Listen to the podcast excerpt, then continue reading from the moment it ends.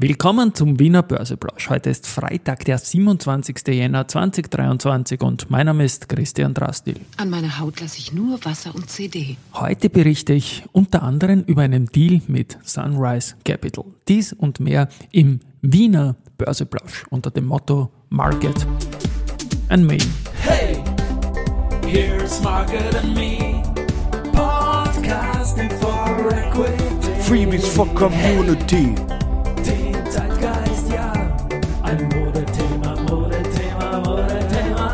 Ja, die Börse als Modethema und die Jänner-Folgen des Wiener Börseplausch sind präsentiert von Wiener Berger und Rosinger Group. 7082 Punkte. Es geht weiter nach oben, also wir sind virtuell auf Jahreshochniveau plus 0,58 Prozent zu gestern im ATX DR.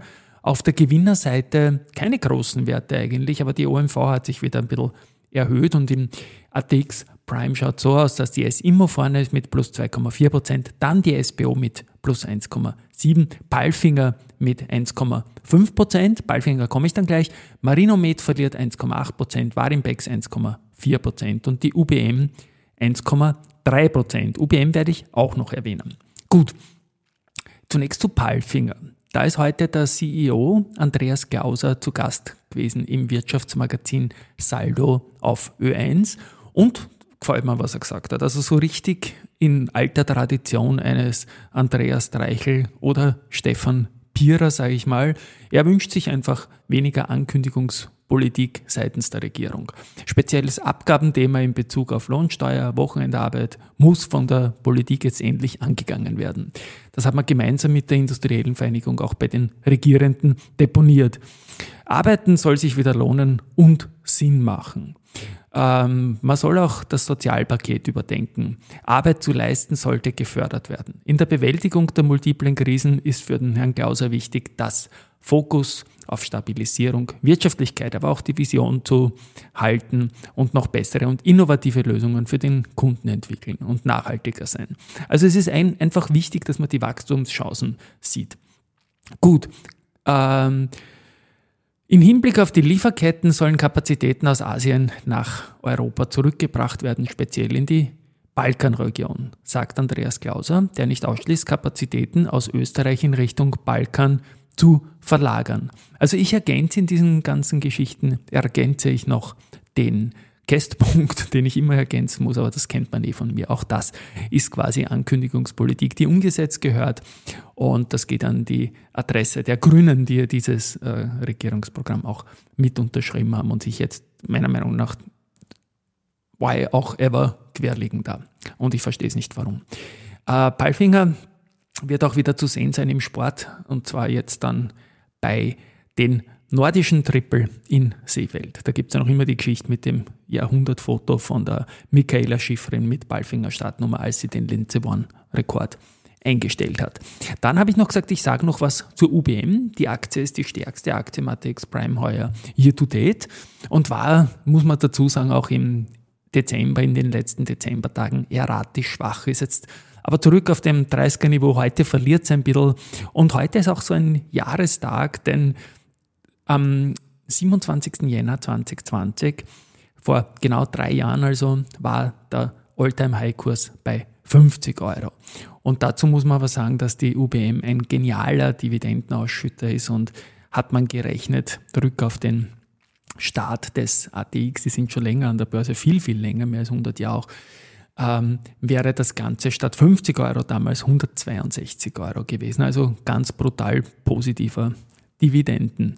Zahler. Auf den Flughafen Wien möchte ich auch noch eingehen. Der hat momentan höhere Umsätze als sonst an der Börse. Ähm, es ist natürlich durch das Angebot von IFM jetzt da. Die Aktie steht bei 34,15 jetzt gerade circa. Das Angebot ist bei 34. Und ja, es ist halt sicherlich so, dass man da, wenn man jetzt auch über die Börse verkauft, ähm, ist die Gefahr, dass das jemand aufsammelt und damit irgendwie der Streubesitz ausgedünnt wird. Ich möchte jetzt sagen, das Angebot von IFM ist aus damaliger Sicht unglaublich fair gewesen.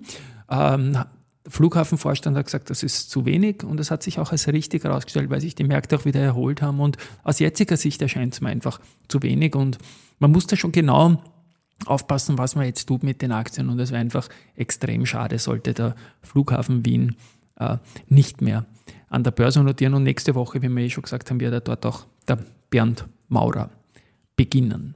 Gut, dann haben wir noch weiters Zumtobel, die haben ja die, Technologiemarke Tridonic und die wurden von EcoVadis im Nachhaltigkeitsrating mit einer Silbermedaille ausgezeichnet.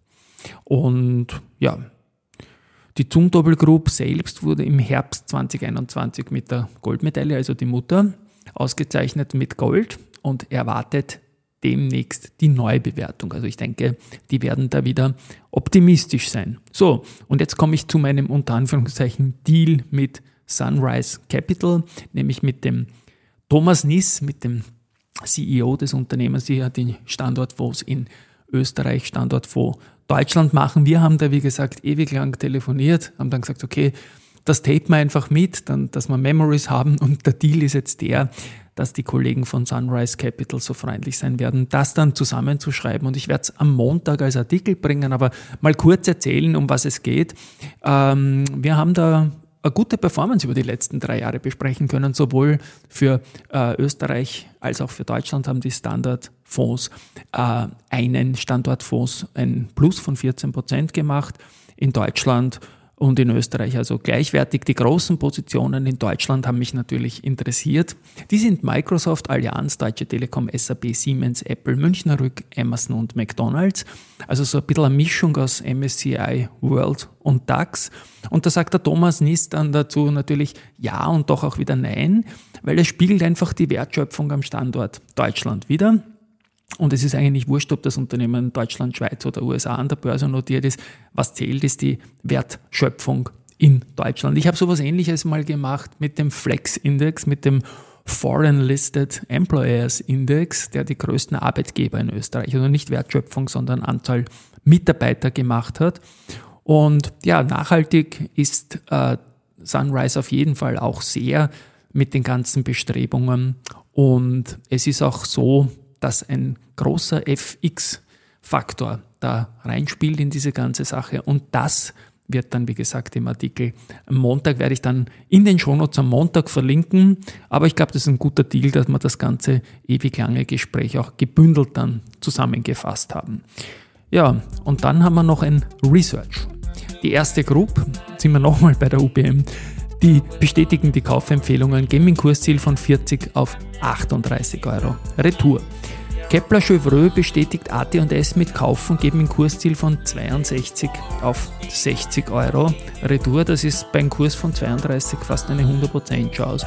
Ähm, Keith Project Woods bekräftigt Underperform für RBI und passt das Kursziel von 15,5, Entschuldigung, von 15,2 auf 15,5 Euro an.